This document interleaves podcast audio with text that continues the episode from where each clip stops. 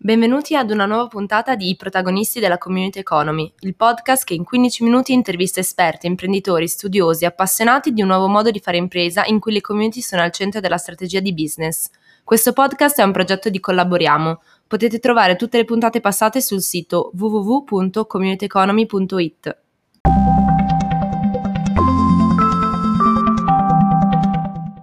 «15 minuti per raccontare che cos'è la community economy e come funziona.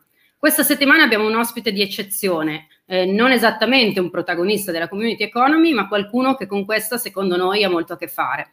I suoi temi infatti si incrociano in maniera molto interessante a quelli della community economy e in questi 15 minuti eh, scopriremo perché. Benvenuto quindi a Paolo Iabichino. Ciao, ciao Marta. Ciao, ciao. Grazie, Paolo. grazie mille di essere qui con noi. Eh, Paolo è direttore creativo, ha trascorso una carriera in Ogilvy è oggi fondatore di una sua agenzia che si chiama Iabicus e curatore editoriale di Epli. Eh, di questo proprio parleremo perché è autore, tra le altre cose, della prefazione di Brand Activist, dal purpose all'azione, scritto da Philip Kotler e da Christian Sarkar. E partiremo proprio da qui, Paolo, eh, con una prima domanda. Eh, tu hai una lunga carriera nella comunicazione. Che cos'è il brand activism e come ci siamo arrivati soprattutto? Ah, però, proprio una cosina... no, Ma le altre sono anche più difficili, questa la sai sicuramente. Guarda, una precisazione sulla mia sulla tua presentazione, perché in realtà io non ho fondato una, un'agenzia, me ne, me ne guardo anche abbastanza, me ne sto anche abbastanza lontano in questo okay. momento dalle agenzie. Sono, ho già fatto la prima gaffa, te l'avevo detto. Pura, sono quello che sono sempre stato, sono Iabicus e sto dando visibilità al mio scrivere sotto questa, sotto questa insegna, che però non è esattamente un'agenzia, è una okay. rete di, di, di, di, è un network, è, è, forse una community, ecco, per dirla con le tue parole. Eh, no, il, il brand activism è un tema purtroppo, per fortuna, molto attuale nel senso che eh, è qualcosa che sta dando corpo in maniera abbastanza definitiva, stando al, al, libro del professor Kotler, a tutta una serie di istanze che avevamo nelle nostre agende di comunicatori e di marketers da tre o quattro anni a questa parte, cioè da quando i temi della CSR, da quando i temi dell'inclusione, da quando i temi insomma delle prese di posizione in generale, soprattutto considera che brand activism nasce negli Stati Uniti come libro, eh, nasce negli Stati mm. Uniti del 2018, quindi immediatamente dopo l'elezione di Trump, poi è stato tradotto eh, solamente adesso, è uscito per Oepli, però è un volume che è di due anni fa mm. e che Kotler e Sarkar scrivono proprio uh, quando decidono di mettere su carta un modello, quindi di modellizzare a tutti gli effetti quello che stava un po' accadendo ovunque, cioè di fronte a marche come Nike, come Procter Gamble, come Patagonia, come Ben Jerry, come Unilever, che di fatto andavano a schierarsi apertamente e politicamente nei confronti di una politica, diciamo così, anti-americana, per quello che l'americanità aveva uh, indicato fino a quel momento, perché nel momento in cui arriva un presidente che alza dei muri, siamo contro la narrazione certo. dell'American, dell'American Dream. No? E quindi ci sono tutta una serie di marche che decidono di non starci. Solo che anziché dirlo in una lobby, lo dicono apertamente, lo dicono magari durante un Super Bowl con uno spot straordinario oppure scegliendo un testimonial come ha fatto Nike per celebrare i suoi 30 anni e affidando i 30 anni di Jazz Hewitt, scusami, e affidando a Kaepernick eh, la presenza mondiale in tutti i mercati come testimonianza contro le violenze alla comunità afroamericana. Allora, quella roba lì è il brand activism. Nella sua versione più pura è la marca che decide di schierarsi politicamente contro una posizione che non gli piace, apertamente. Poi la sua deriva invece, se vuoi, più banale e superficiale, è quella che prende il famoso tema del purpose, lo copia e lo incolla esatto. a proprio uso e consumo. No? Lo copia e lo incolla con piacere i giovani consumatori, lo copia e lo incolla per uh, ripulirsi un po' il, il, posizionamento, lo copia e lo incolla per... Uh, boh, non lo so, lo copia e incolla semplicemente per obbedire a una tendenza generalizzata che in questo momento farebbe dire che senza il purpose non si va da nessuna parte. Il, il volume di Sarkar e di Butler ha il merito di, eh, come dire, fissare le regole. Okay. Se parlare di purpose devi agire, altrimenti eh, stai zitto ma preparati a pagare il costo del silenzio. Un bellissimo passaggio, forse il passaggio più bello in assoluto di tutto, di tutto il libro. Ha il demerito, e questo io nella prefazione, eh, il professore, insomma, ha apprezzato molto anche la posizione un po' critica, ha il demerito di, come dire, eh, creare un funnel consulenziale. Ok.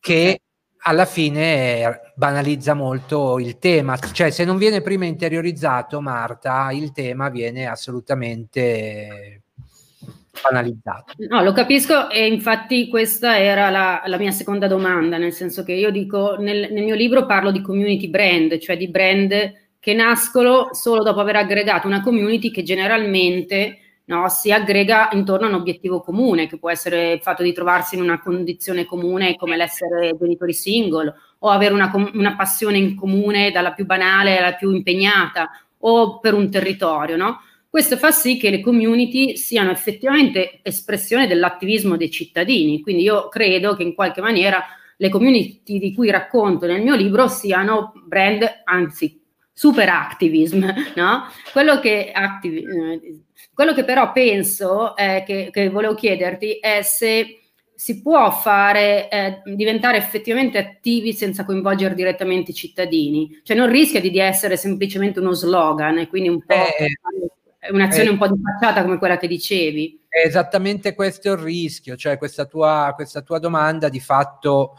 Uh, pospone il tema che, di cui si parlava prima, no? Nel senso, guarda, te ne accorgi immediatamente, ma non noi.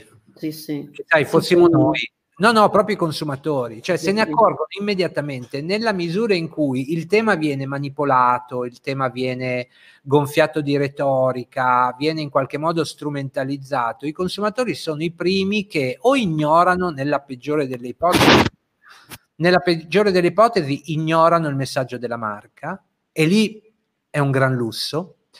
Nella peggiore delle ipotesi parte una contronarrazione eh, che di fatto peggiora eh, drammaticamente le cose.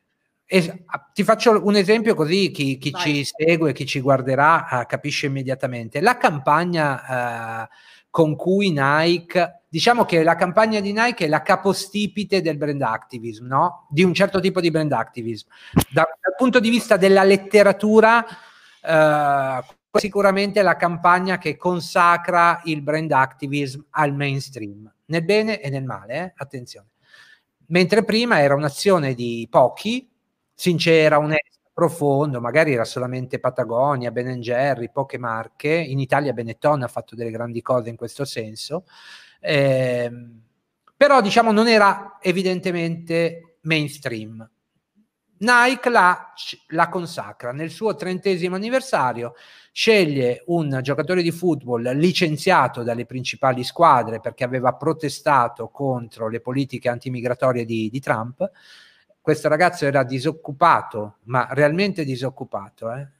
Eh, peraltro un giocatore, un, un professionista, ma un fuoriclasse, un talento eh, disoccupato da due anni, Nike lo prende e gli dà un lavoro, gli fa fare il testimonial in tutto il mondo del suo trentesimo anniversario Just Do It. Cosa succede? Attenzione, questa cosa va in onda durante il Super Bowl. Dopo pochi secondi, i principali blog ehm, repubblicani, eh, scusami, i, i principali blog trampiani riprendono la comunicazione di Nike e lanciano l'hashtag Just Burn It e si fanno riprendere mentre nei loro giardini bruciano le scarpe, le magliette della Nike e di fatto fanno partire quella che a tutti gli effetti è una contronarrazione. Ma la contronarrazione, se non supera il livello di guardia, non, non, non, ci, cioè, non so come dirti, la dobbiamo anche mettere in conto. In questo senso, Marta, secondo me la forza delle community diventa un anticorpo straordinario per i brand che sanno avvalersi di questo, di questo tipo di dinamiche, perché la community fa scudo. Cioè una community realmente aggregata in maniera sincera, non tanto intorno al, alla marca nelle sue caratteristiche funzionali, ci sono, eh, perché ci sono. Ci sono no, ci sono anche le marche che si aggregano intorno a una marca per il, il potere emotivo, no? empatico, nostalgico, eccetera. Ma ci sono anche, come hai detto bene tu, delle, delle community che si aggregano intorno a una marca in maniera ideologica. Quella marca li rappresenta anche politicamente. Eh, e di fronte a, a la presa di la contronarrazione Just Burn It, Nike sopravvive, non solo perde una parte dei consumatori, ma è felice di perdere quella parte di consumatori che non, la, che non la rappresenta e fa un post su Instagram delizioso, ma credimi Marta, delizioso, dove prende Just Burn It e dà le istruzioni per bruciare in sicurezza i propri capi d'abbigliamento. Cioè dice bruciateli pure ma almeno non fatevi male e, e gli dà tre o quattro tips per non, per non farsi male. Io l'ho trovata bellissimo. Fantastico, però arriviamo qua a un'altra domanda che ti volevo fare, che era un altro punto che volevo toccare, che ha in comune sempre con le community che io analizzo nel libro, no? Alcune community brand sono così attive, come dicevi anche tu, che in alcuni casi diventano delle, degli interlocutori per le istituzioni o ambiscono a diventarlo, no? Fanno azioni, loro scrivono proprio di advocacy, quanto però questo può essere anche, può succedere per le aziende più tradizionali, può essere anche un rischio, cioè attori privati che iniziano a diventare quasi a invadere la sfera pubblica. Eh, eh, questo purtroppo è un tema col quale ci troveremo a fare i conti anche nei prossimi me. anni. Sai perché? Perché quello è uno spazio che è stato lasciato vuoto, vuoto. e che i brand stanno colmando. Cioè, ora prendiamo un esempio dove questa cosa non risulta come una minaccia, così lo, lo, si capisce immediatamente, anche chi studia lo capisce. Se Della Valle l'anno scorso, no scusami che l'anno scorso, tre anni fa, quattro anni fa, investe qualcosa come 25 milioni di euro, che sono più o meno 7-8 flight annuali di, di, di advertising. Boom, li prende, li mette sul restauro del Colosseo per dire al mondo Made in Italy, no? Perché questo era il grande messaggio sotteso da Della Valle eh, nell'occuparsi di questo, di questo restauro. Se le sue marche fanno un'operazione come questa, con chi ce la vogliamo prendere? Cioè, ah, chi prima di lui si è fatto carico del Colosseo? È vero, dovevano essere istituzioni, non è accaduto. Allora, questa contaminazione tra pubblico e privato io credo che sarà sempre più presente nelle prossime settimane, nei prossimi mesi. E questa può essere una buona e una cattiva notizia. Secondo me, cioè io continuo ad, avere un, uno spassionato ottimismo e una spassionata fiducia verso i consumatori. Cioè io credo che alla fine, soprattutto le giovani generazioni, non si facciano far su tanto facilmente da questo punto di vista. Poi le nostre democrazie, devo dire, sono anche molto protette da questo, da questo, cioè le nostre costituzioni sono il miglior guardiano perché questo non avvenga. Certo, io non ho tanto paura dell'attivismo delle community, a me fa molta più paura la superpotenza tecnologica, no? i super negozi online che fanno il PIL che fa l'Italia in un Natale.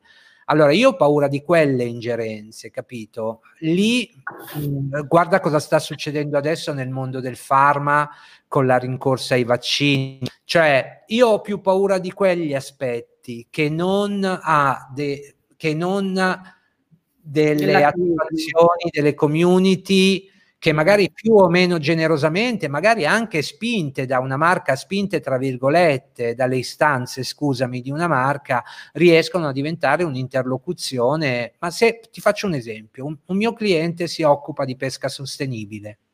Se l'anno prossimo decidiamo di andare a pulire le spiagge e diventiamo interlocutori istituzionali di un ministero, chi è che ci può imputare un'ingerenza?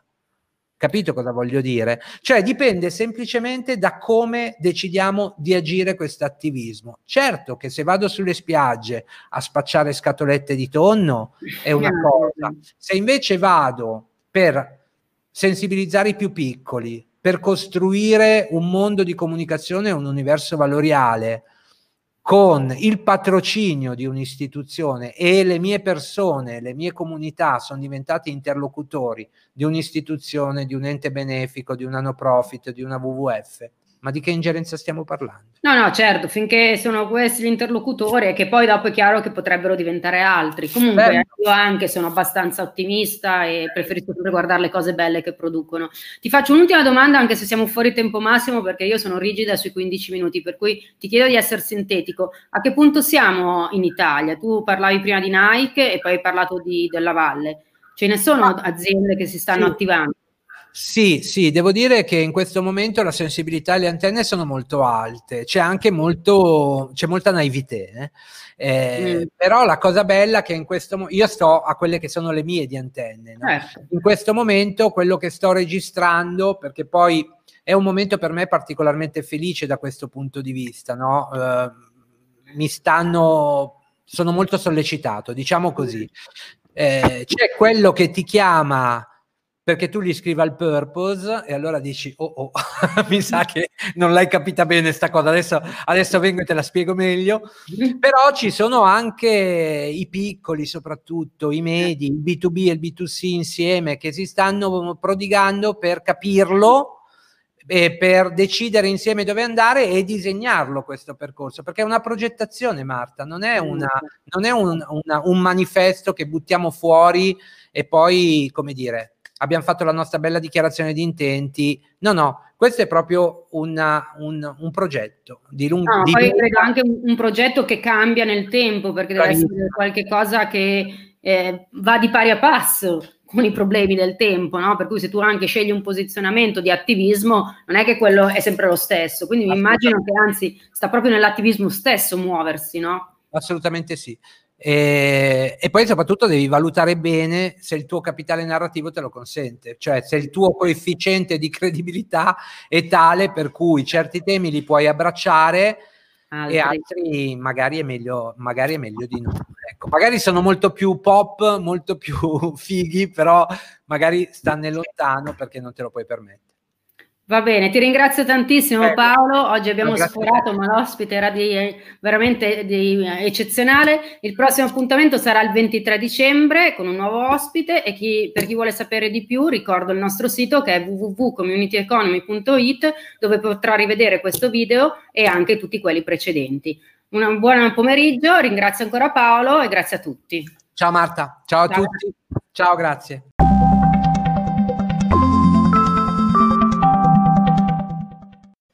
Se avete trovato interessante questa puntata, seguite tutti i nostri podcast e non perdetevi tutti i nostri aggiornamenti su www.communityeconomy.it.